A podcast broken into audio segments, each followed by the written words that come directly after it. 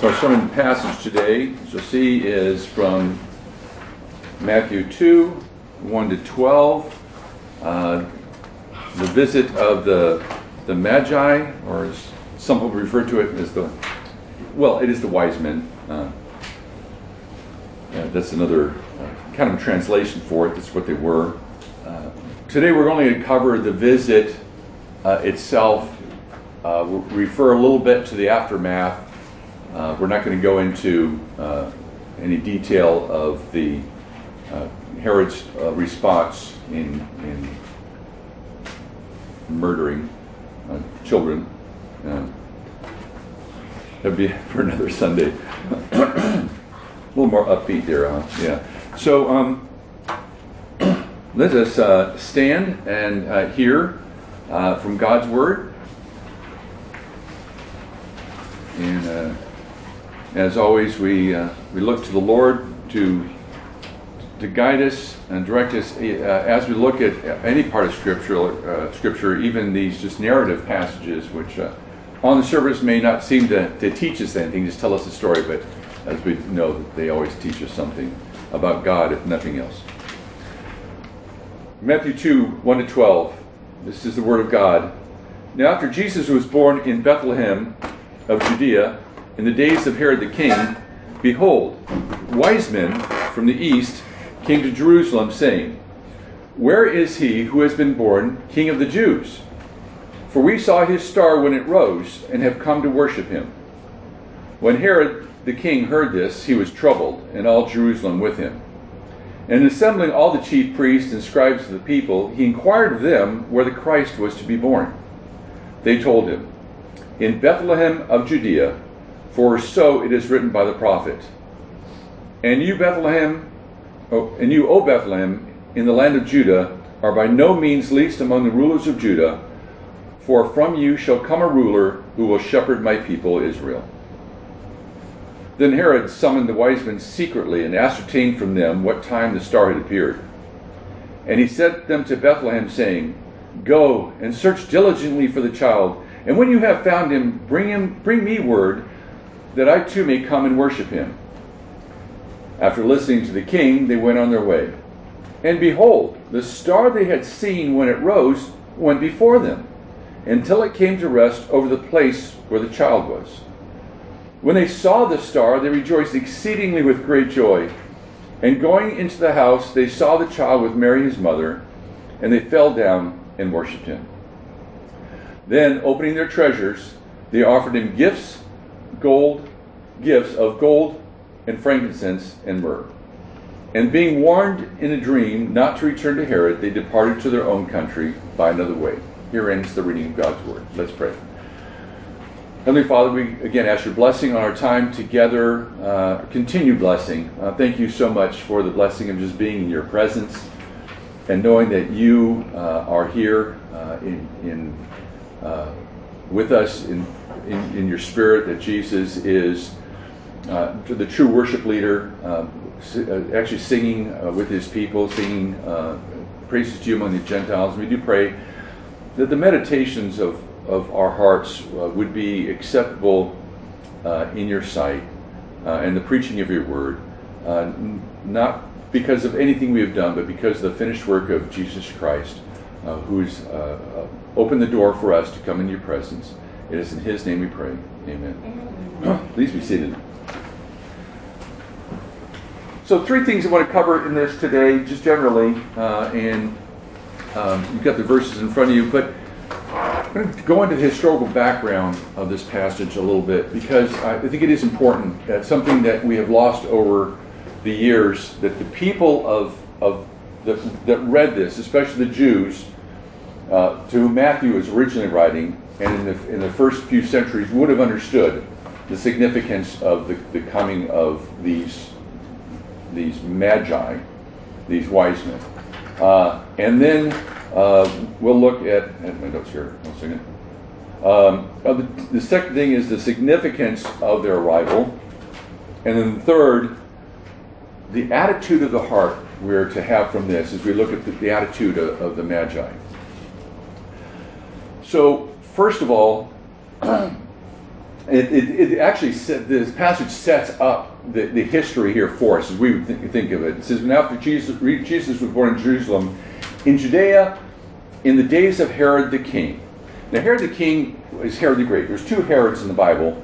There's quite a few Herods. Herod is a common name, um, but Herod the Great uh, was named king of the Jews or king of Judea for a period of, uh, of about uh, about 40 years, um, maybe close to 35. The, the calendar we use, by the, the, the calendar we use, the, the dates of his um, being named king of the Jews was from about 40 BC to about 5 BC. Um, so Jesus was born five years before the birth of Christ, because uh, he was born in about, about 6 BC, according to some calendars. Now, that's just that that that has to do with something in the Middle Ages when they changed the calendar. So anyway, uh, but Herod died in 5 BC. Uh, he, when he first became king, by the way, this is all under the Romans. He wasn't a a king on his own. He was a more like a governor, a, a vassal king, if you were. Well, he asked to be named king of the Jews. His father uh, I think Archelaus, uh, he had been named uh, governor of the entire region of Galilee and Judea, and, uh, before 40 BC. And right about 40 BC, um, he named his, his son Herod to be governor of Galilee. This is up, I think about 50 BC. And, and about 40 BC, Herod has become friends with uh, uh, the, the, Roman emperors. He became really good friends with Mark Antony, believe it or not, and Cleopatra. Mark Antony was his friend throughout his, his life. Uh, showing uh, just something I read just recently. This not to do with this passage, but um, Cleopatra, you know, Mark Antony's you know main squeeze. Uh, she uh, had taken over parts of Judea during the reign of Herod, and he did not object to it because he had such a fondness for Mark Antony. He kind of allowed it. But there was a lot of intrigue with him taking over Judea. He'd gone from governor of Galilee, which is the part in the north. This is, remember, where the, Jesus lived m- most of his life. He's a Galilean. That's the part around the, the, the Red Sea not the Red Sea, sorry, the Sea of Galilee. Uh, and that's where uh, he gathered his disciples from. They're all Galileans for the most part. You know, Peter was a fisherman, and John, and, and all those guys. Uh, Matthew, of course, was a tax collector. I'm not sure if he was Galilean. I think he was. But but um, Herod wanted all of the area to be king of. So he lobbied the Roman emperor to allow him to become king. In 40 AD, he names him king. Problem was, a country or, or an empire to the east decides to come in and take over Judea. And that was the Parthian Empire. Now, that was the, the only other strong empire in the kind of modern power of that time to challenge, be able to challenge Rome. Rome really had no success in going any farther east from about Syria and in Judea, uh, Israel. If you look at a modern day map, but you're looking at it going to the east. Um, the, the Parthians uh, had uh, a lot of, of what's modern day Iraq in all of Iran and into Afghanistan as their empire. So they had what was also called Persia. If you know anything about Persia, remember Babylon? Um, you've heard that from, that's where Daniel went, uh, or, Dan, or the actually the exiles from Judea were taken. There was two different um, uh, uh, uh, uh exiles uh, the kingdom split, the northern and southern kingdom of, of Israel, northern kingdom became Israel, southern kingdom became Judea. Israel was a part of Galilee to the north, uh, and the Assyrians came in, and uh, forgive me my timings, 700s, uh, BC and, and took over the northern kingdom, uh, God's judgment on them, they brought a bunch of, of transplants from other nations, uh, other peoples, into that area and commingled with them. Uh, their, their philosophy was you dilute the power of the people, and they ruled over them that way. And they put their own vassal king in, their sub king in there. Judea was different. Uh, uh, the Jews, the, the, the, two southern tribes of, of, um, of Judah and Benjamin, which is now why the Israelites are called Jews from the word Judah, the, the main tribe, Judah, and, the, and then Benjamin, of which Bethlehem was part of that tribe. Uh, they escaped any kind of, of subjugation until the 500s when they too had turned away from the Lord. That's the, the, the, the, reason that these came in. The Lord promised them if they did not follow Him, they didn't obey His word and worship Him as God, and they would worship other kings, uh, I'm sorry, other gods, that He would send these enemies to take over the lands.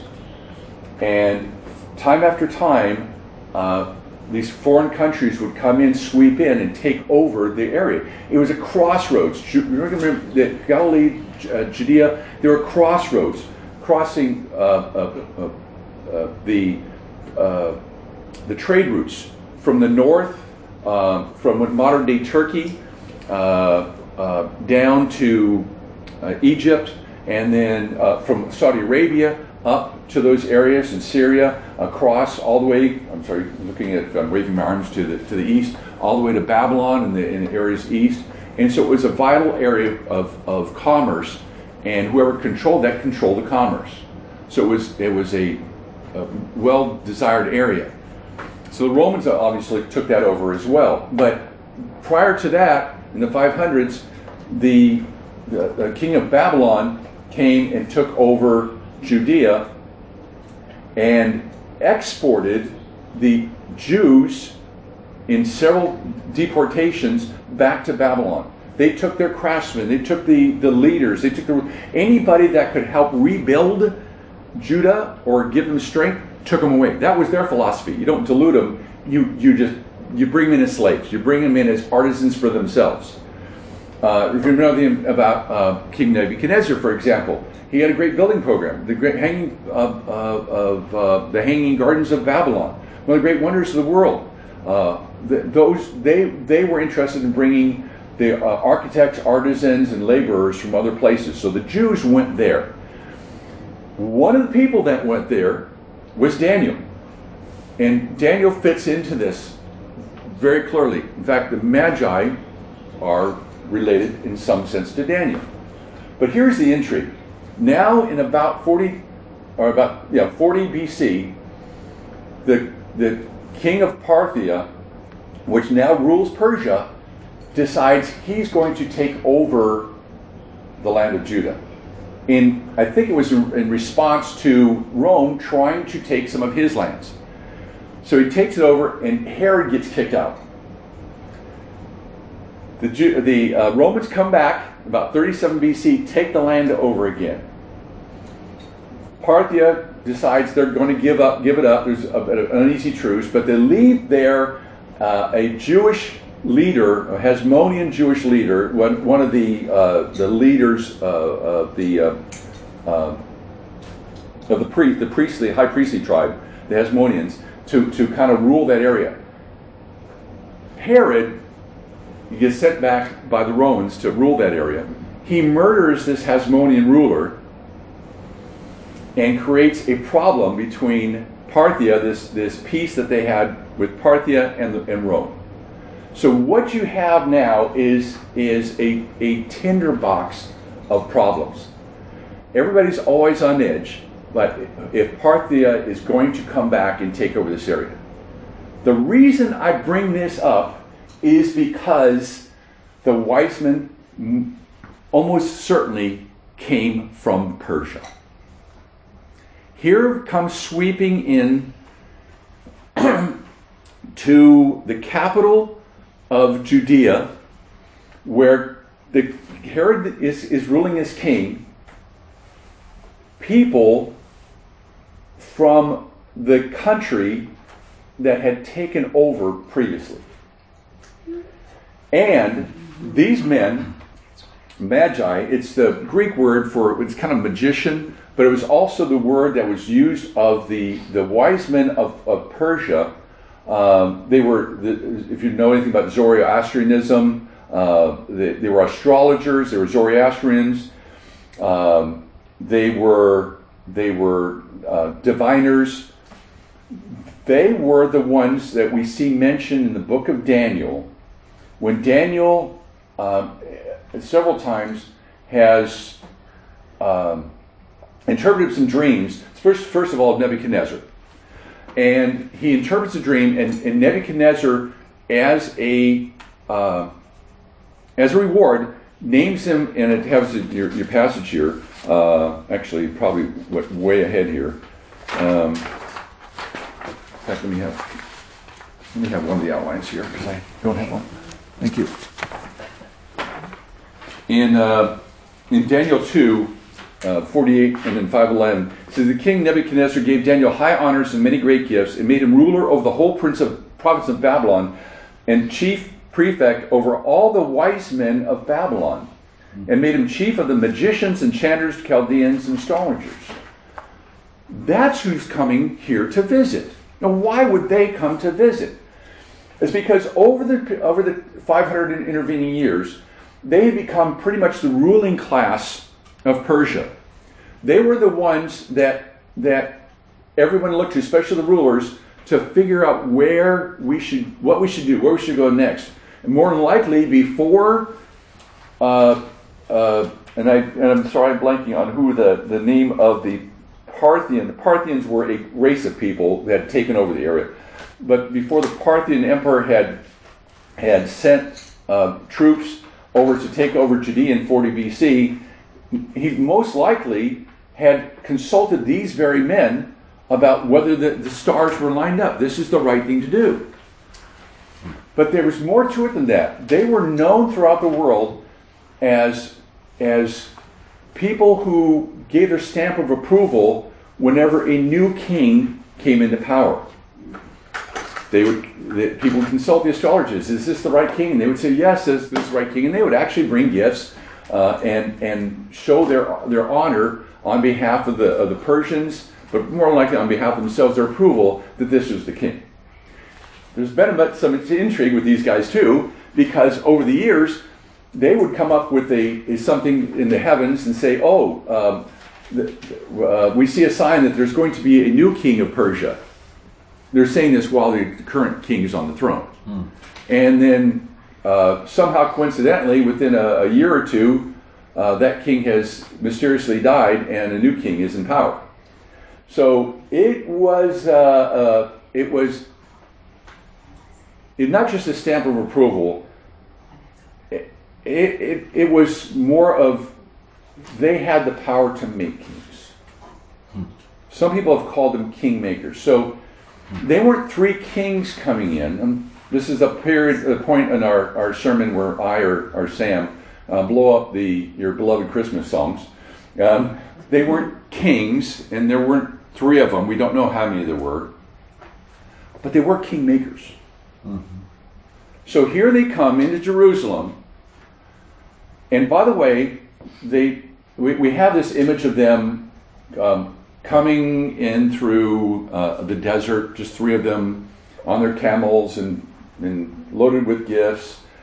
And they come by night, and they're they're real quiet, and they kind of they kind of come silently into Jerusalem and meekly into Jerusalem. That probably couldn't be farther from the truth. Um, and what we see is what we know from history is they, with, especially with these gifts, they would have not traveled alone. There would have been a huge entourage. They were important people of the time. Uh, and again, from history, we know this because they, they would go visit other kings and pay homage to them in other places. But that's the point. They would go and pay homage to the king of the area. So for them to come into the, to the town, people who knew who they were. But it says that when they came in and, and asked for, where is he, king of the Jews? Uh, we have come to worship him. we saw, saw a star uh, in the east, literally, um, I'll come back to that in a second. And come to worship him. People saw this. People heard this. They must. They, they had big entourage. More than likely, they also had at least a small army with them because they were going into hostile territory. And if you know anything about traveling in the, the Middle East back then, robbers were everywhere. They, yeah, they were going through desert. There was long stretches of, of, of uh, open areas, and there were a lot of passes to go through. You had mountain passes to go through, uh, where people would hide out. And, and uh, uh, you know, the, the story of the Samaritan is, is all about that. The Good Samaritan, about the, the man who was uh, highway robbers, took everything he had. Well, so they're coming in. They're coming in, probably creating a big stir. Um, I can imagine the clouds of dust from the distances and people there they're coming in with their, their horses and their camels. They, they didn't travel only by foot. So uh, this is a this is a big thing, and, and that word for it says when the, in verse three when the Herod the king heard this, he was troubled, and all Jerusalem with him. That's kind of an understatement. It's the word um, for stirred up. It's the same word that um, is used in different places. Um, and I have it in here for you guys. Uh, usually I don't have enough room to, to put all the verses. Uh, yeah, in, uh, it's on your second page, Matthew 14, 26. When the disciples saw him uh, with Jesus walking on the lake, they, they, they were, remember, they, they were out in the boat and, the, and uh, it was stormy and, and the, the waves were, were, were Ross, tossing the boat and they were really concerned. And all of a sudden they see Jesus coming walking towards them. Uh, they remember they were terrified. Well, that's the, the, that's the word, same word that's used, tarasso, um, as is translated um, disturbed uh, or troubled in uh, Matthew 2, verse 3. So it's a big thing. And Jerusalem, it says, not just Herod's concern, because of course, kingmakers are coming in and not just saying we're coming to worship you, we're coming to worship the king of the Jews. Not you, Herod, in a sense, the real king of the Jews, mm-hmm. which is his title. Mm-hmm. And the people of Jerusalem are, are, stirred up because they're expecting a, a Messiah. The word Messiah, we were here last week, Messiah is anointed one, which is the word that was for the king, that, that designated the king of Israel. So when we hear Christ the Lord, that word Christ is the uh, Greek word for Messiah. So when we ever hear Christ, we really should be hearing King. King Jesus. That's it's kind of foreign to ears. We I mean, we sing about King Jesus. We're so much more comfortable with saying Christ Jesus, but it's literally that means King Jesus. Messiah means King. They were looking for a king that would help them get relief from the, the Romans and, and anybody that would come into the area and subjugate them. And so there was, and, they, and their, their so-called wise men of, of Israel, which would have been the high priest and, and the scribes that, that studied all the prophecies of Daniel and, and the others, knew that this was about the time that Daniel had prophesied that the king would arise and, and give them relief. He was to be their savior, uh, their political rulers, they thought. So they're stirred up because they're thinking our Savior has come, our Messiah has come. So it's a huge thing. So now we see the stage is set. Now we see why Herod becomes murderous. Oh, by the way, Herod, when he murders these, these children, two years and under, younger, that's not his first murder, by the way. He has already mur- murdered the, the Hasmonean prince, so to speak, uh, the Hasmonean ruler that was left there uh, by the Parthians to take to kind of keep peace. It was kind of like a co-rulership. Uh, Romans had somebody, and and uh, and the Parthians sent somebody, and Herod kills the other one, and now sets the area on edge. All right. So he's not just murdered them; he's murdered his his second wife. He divorced his first wife. She got lucky. Um, his he he ended up having uh, 14 wives total. His second wife, Mariamne, may have heard of her in history. Um, and it, towards the end of his reign, before this here, uh, he has he, has gotten jealous of her, Uh, she has. There's been a lot of palace intrigue where she's tried to uh, encourage others to rise up against Herod uh, and to put her son, her sons in place. Uh, so he murders her. He murders two of her sons. Out of uh, he had, I think, eight. He either eight wives and fourteen uh, children by her, them, or fourteen wives and eight children by, by them. I think it was. I can't remember. But he's mur- murders two of them. We see two of his sons are still left at uh, when he dies in 5 BC to, to split the kingdom. Uh, I mean, this is all historical stuff. This uh, that's the other thing about Scripture. This is based in history. This isn't just some stories made up uh, to, to, to show that Jesus is uh, uh, a mythical God, like like the, the, Greeks are made up about Zeus and and the, um, the, the, the Romans would have their um, the chief of their god Saturn? No, um, Jupiter was the chief of their gods. Uh, this is this is this is something that's grounded in history. Events that were grounded in history.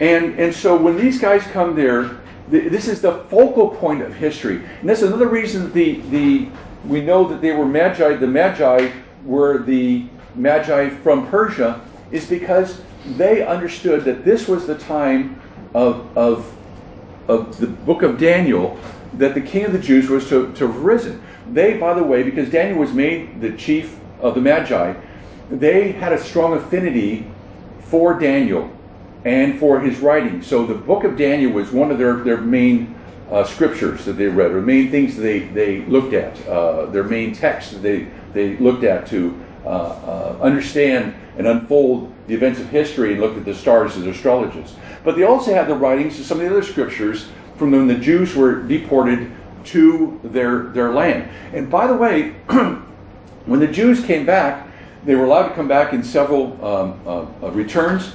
Not, it wasn't a whole lot that came back at, at a time. Remember, there was two main uh, waves of Jews that came back to Israel to rebuild the temple.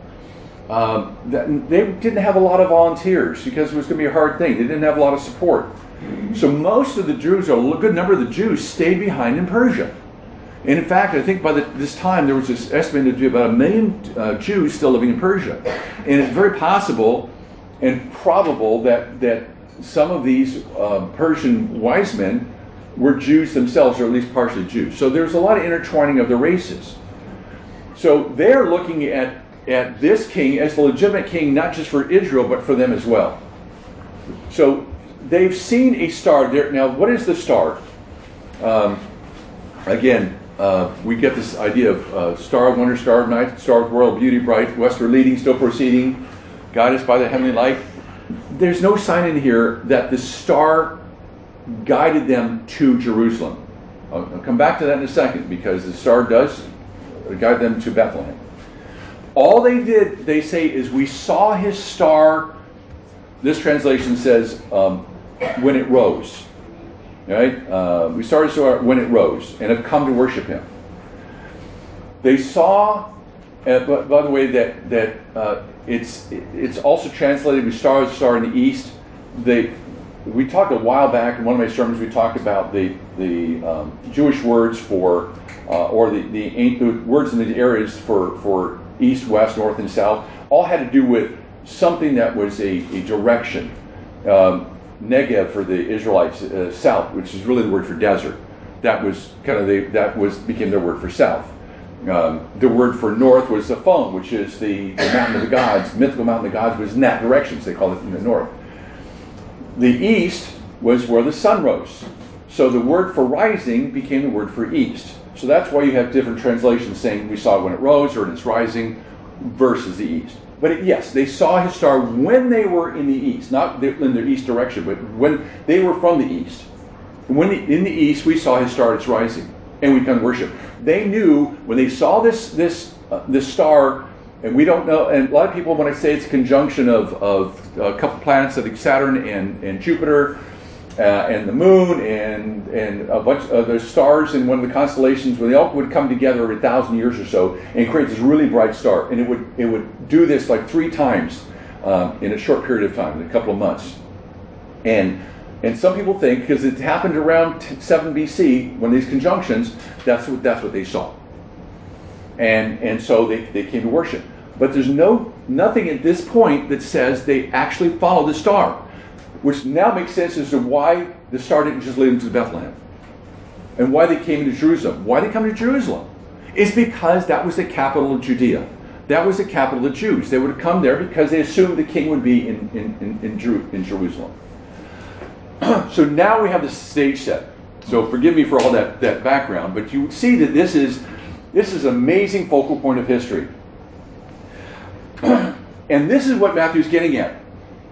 This is this is the the the the Jesus is not just the Savior of Israel, he is the King of the nations that was promised. And it's being validated by the kingmakers of the nations that has come in and taken scripture from our back, and they would have understood it then. Take came the scriptures and, and showed that this is the right period of time. Everything that God had promised is coming true.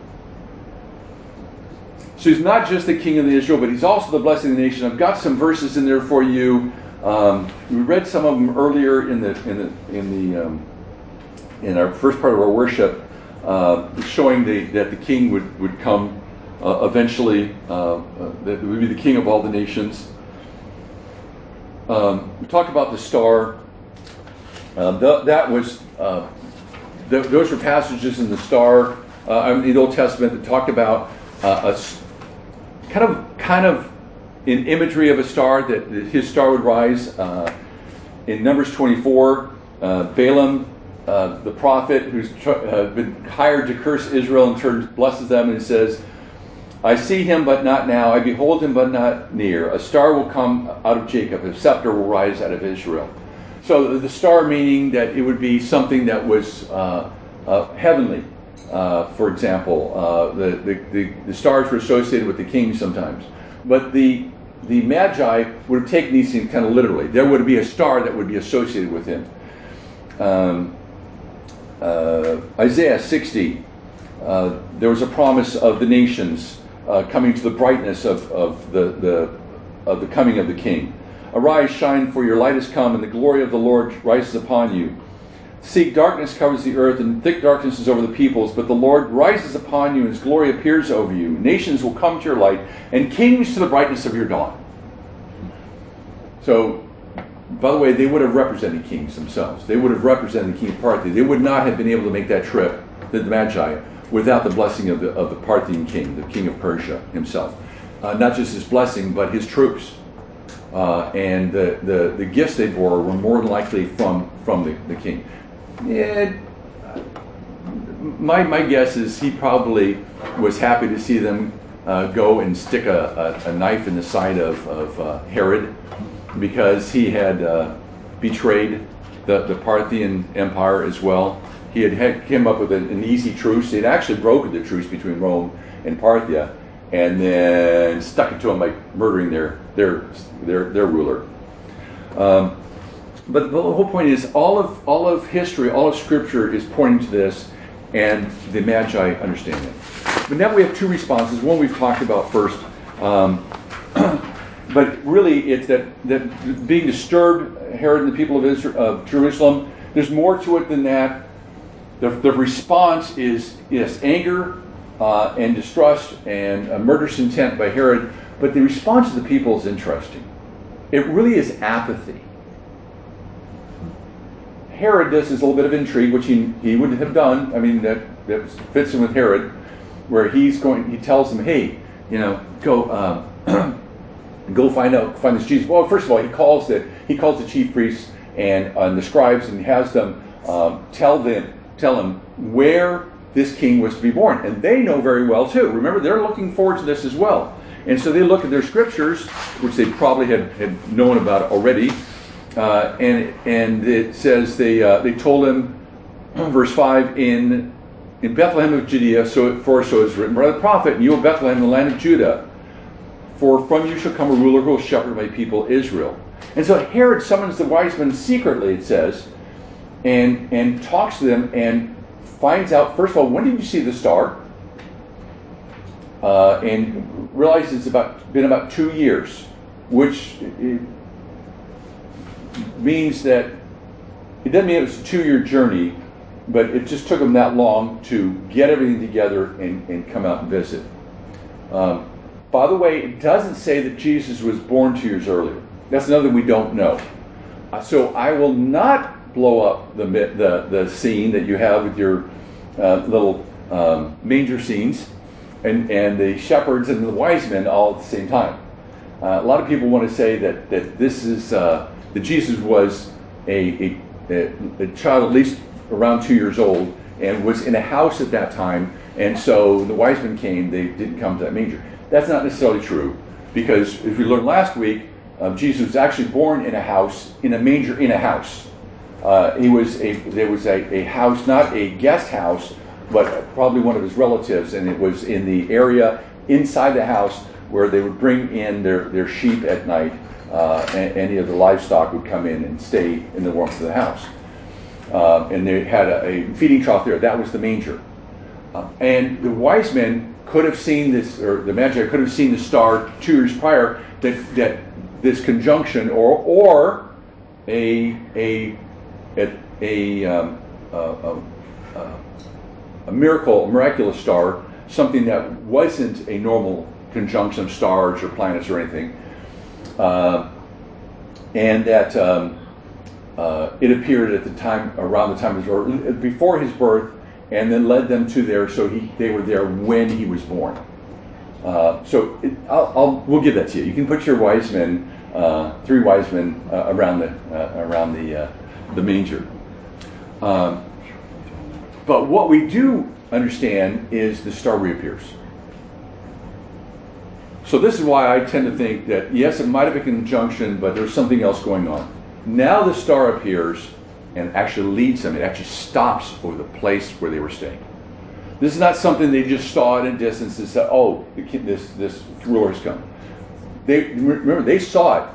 They hadn't seen it in a while apparently, and it says when they saw the uh, the star, when Herod, Herod tells them to go try to find the, the child they see the star again, and it says uh, in verse 9 After listening to the king, they went on their way, and behold, the star that they had seen in the east, in its rising, went before them until it came to rest over the place where the child was. With exceedingly, they, they were, they were so like excited with exceedingly great joy. This is something they hadn't seen in a while.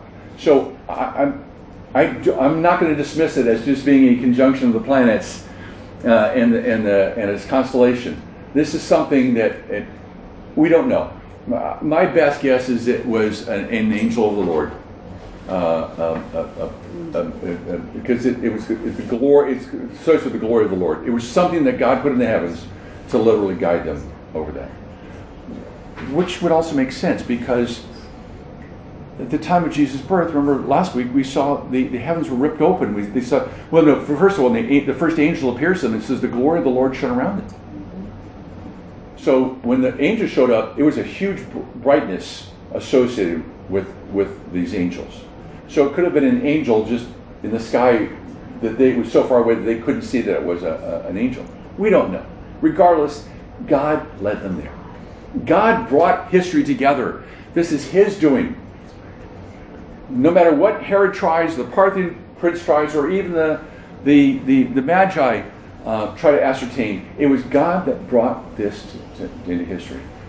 And the Jews know that. This is the other part about this, this first part, uh, this response, is apathy.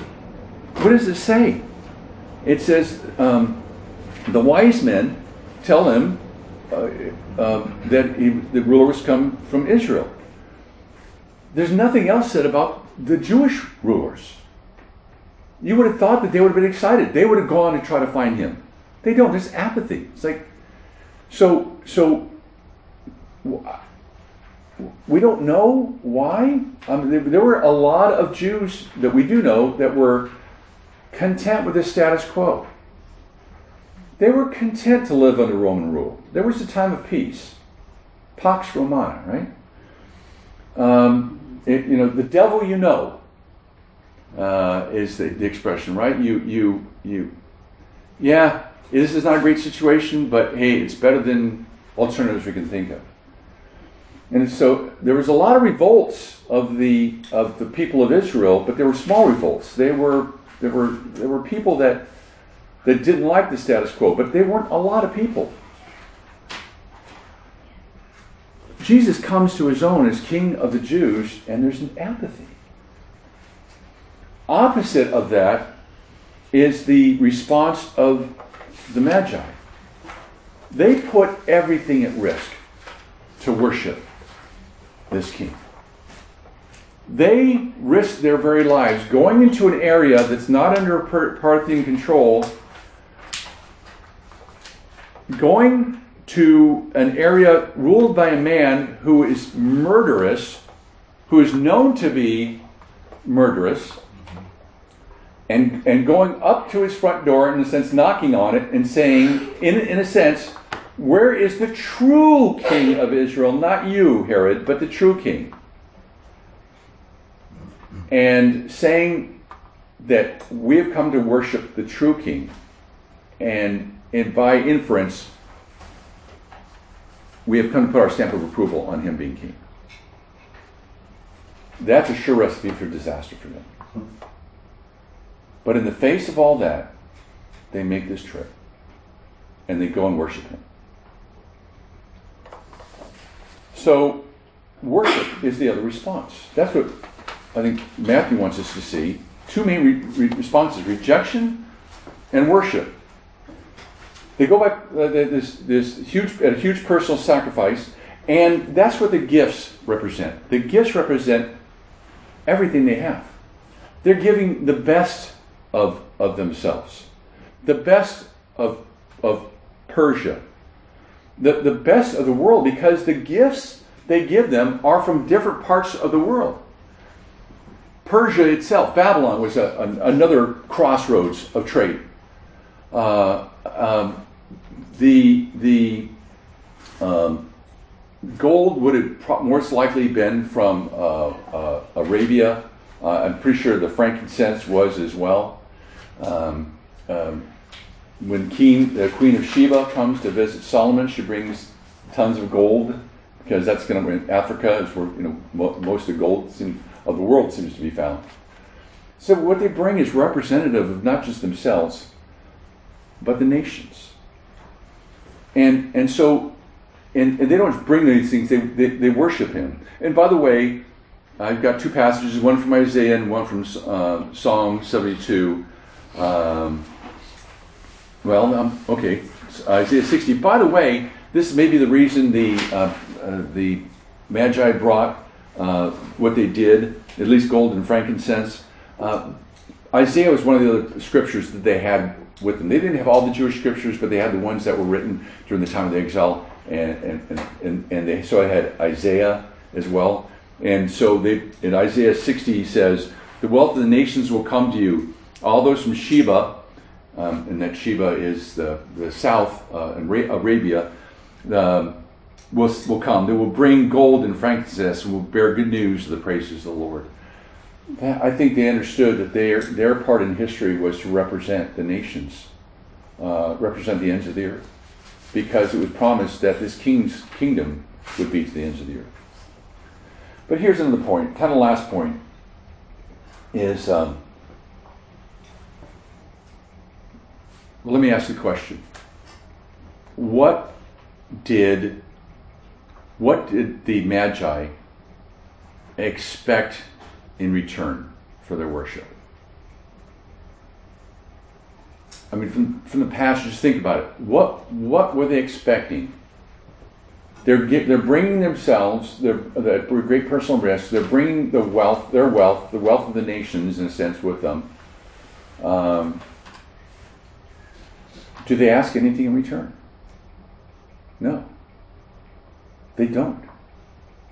It was enough to see him. What they wanted was to worship him.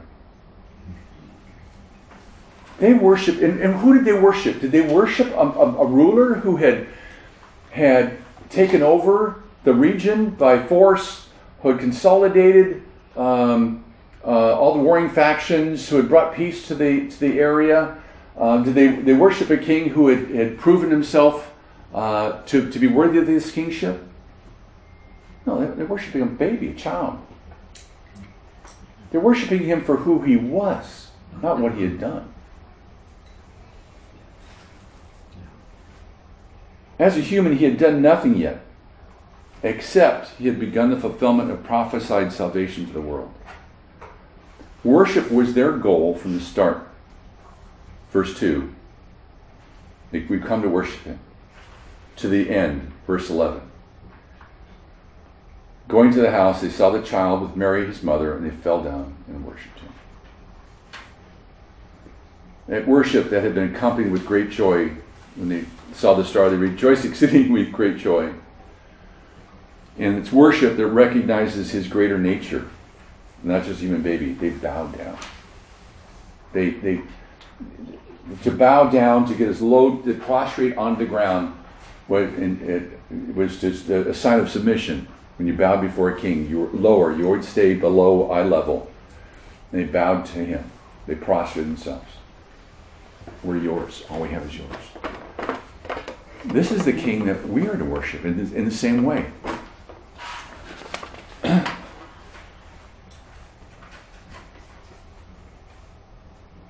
There's some things been um, I've heard over the years from from people.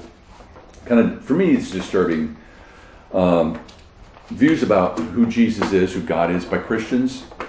Recently, um, talking to some people, and this is not the first time I've heard this. I'm sure you've heard this too. We're angry. We're angry with God um, for not fulfilling their expectations whether I've, I've heard it in a variety of circumstances. Um, didn't get the job that I thought I was going to get. I was sure God was going to give it to me. Uh, that that man or woman, boy or girl that I fell in love with, um, dumped me, and I was sure that that was the person for me. And why, God? Why? Why did you allow this to happen? Death of a loved one. I hear a lot. I was angry with God.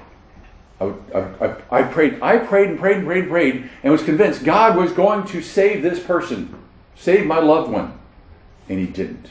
Why? And and a lot of times they'll say, I was so angry with God. And sometimes they'll come back and say, you know, I, I, I was angry, but now I'm okay. But rarely do I hear any sense of remorse for that anger. It's almost a thing nowadays in Christian circles to say it's okay to be angry with God. And I've heard this from a guy that I really respect as a, a, a teacher and preacher. Um, and, and, I'm going to try to give him the benefit of it, but I've heard him say that same kind of thing, looking at the Psalms. The Psalm, the psalmist often will cry out, "My well, Jesus quoted, "My God, my God, why have you forsaken me?"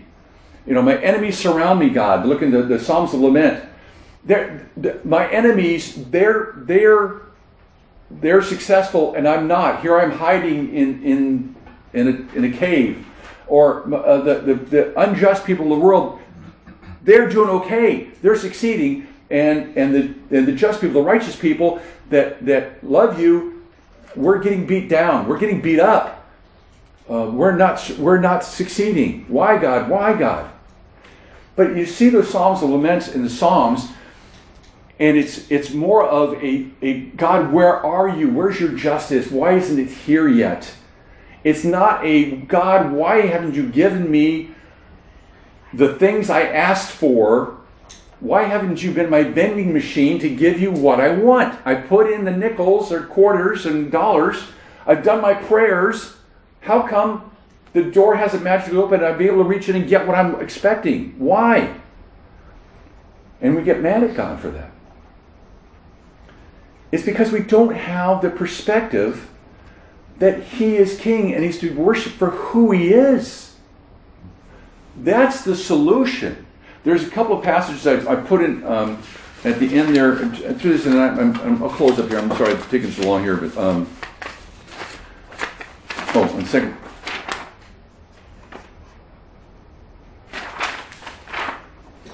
Did I not do two pages? Oh, there it is.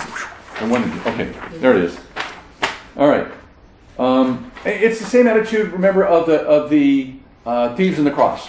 The one thief um, mocks Jesus and says, "Yeah," or he says, "If he's the Messiah." He, this is what it says, uh, Luke twenty-three. He says, um, "Are you not the Messiah, the King? Save yourself and us." This is my expectation. In other words, if you're if you really were God, if you're really the King, if you're really the Messiah, you'd be able to just come down off there and save us. You know, obviously you're not because you're not doing it. You're not fulfilling my needs. The other one, what does the other one say? What is the other one's expectation? It's nothing except to be with him. The other one said, Jesus, remember me when you come into your kingdom. Two completely different attitudes of heart. One is they look to God or or King or Jesus as the answer to their prayers, and the other one is the answer to all my prayers. Save me. First Peter three, at first glance, might be odd to put in here, but I think it, it relates to this very kind of same sentiment. The sentiment of the Magi and to be our sentiment, and it's it's a a section where he's talking about being persecuted for doing what is right. Peter talks about this. And he's going to quote, um, and I believe this is from Isaiah. Uh, he's going to quote a passage that that talk tells them not to be concerned, uh, uh, not to be troubled when things aren't going right. They say, but set apart God as Lord in your hearts. They told them the the, uh, the Israelites. Turn to, look to Him for what He really is. But he applies this to Jesus himself. And he says this, but if you should suffer for righteousness' sake, 1 Peter 3, you will be blessed. Have no fear of them, nor be troubled, but in your hearts honor Christ the Lord as holy. The answer to difficulty, the answer to trouble, the answer to fear in, in the Old Testament, it literally is do not fear their fear. Do not be afraid of what the, the world is afraid of. Be, you, you are to be different because you have something different. And he says, but in your hearts, the translation of the ESV is is it's a I would say it's not misleading. It's just not not the full understanding. It the um, the word there it's the uh, New American Standard has a little bit better. It says, "In your heart, sanctify Christ as Lord." I mean, the word "sanctify" is set apart. Yes, this word use the word for holy, but it's a thing, something was holy because it was set apart for religious use. A cup could be holy. Uh, a bowl in the, in the t- uh, temple or tabernacle could be holy because it was set apart for that use. It was dedicated to the Lord. It's not. It's it's and, and we are sanctified. we're we are hagios is the word. We are holy. Called we're, we're saints. That's another word for that. Um, sanctif- comes from the word sanctify. because not because of anything we've done, because we're set apart by God for his service to him. He's saying you do that to God in our minds. We set him apart. We set him apart from everything else, from any of our other desires, from any other um, of means of hope. He is the true hope. He is the one to whom we look for. He is the one that is that we worship because of who he is. Yes, he wants to hear our prayers. Yes, he wants to hear our, our desires. But, but it's the same kind of thing what Paul talks about in, um, in Philippians 2. He says, Be anxious for nothing, but in everything by prayer and supplication, uh, let your requests be made known to God. And the peace of God, which passes all human understanding, will guard your hearts and minds in Christ Jesus. He says, Yes, God wants to hear your concerns. Yet don't be troubled, don't worry about it, because you have someone that you can go to that has your best in mind. No matter so, no matter whether or not he fulfills what you prayed for, you can be assured that he will give you what is best for you and best for his kingdom. And that was the attitude of the Magi. Even though they, they took a chance to start another world war between two nations, and they would possibly lose their own lives and never make it back they put everything in line because of who he was. That's the attitude we're to have as a people and as a church. If you can keep that attitude in your own heart, if I can keep that into my own heart, we'll be able to weather the storms of life. whether it's facing death ourselves or or the, something just doesn't come to pass like we thought it would be or should be. It's because of the King that loves us.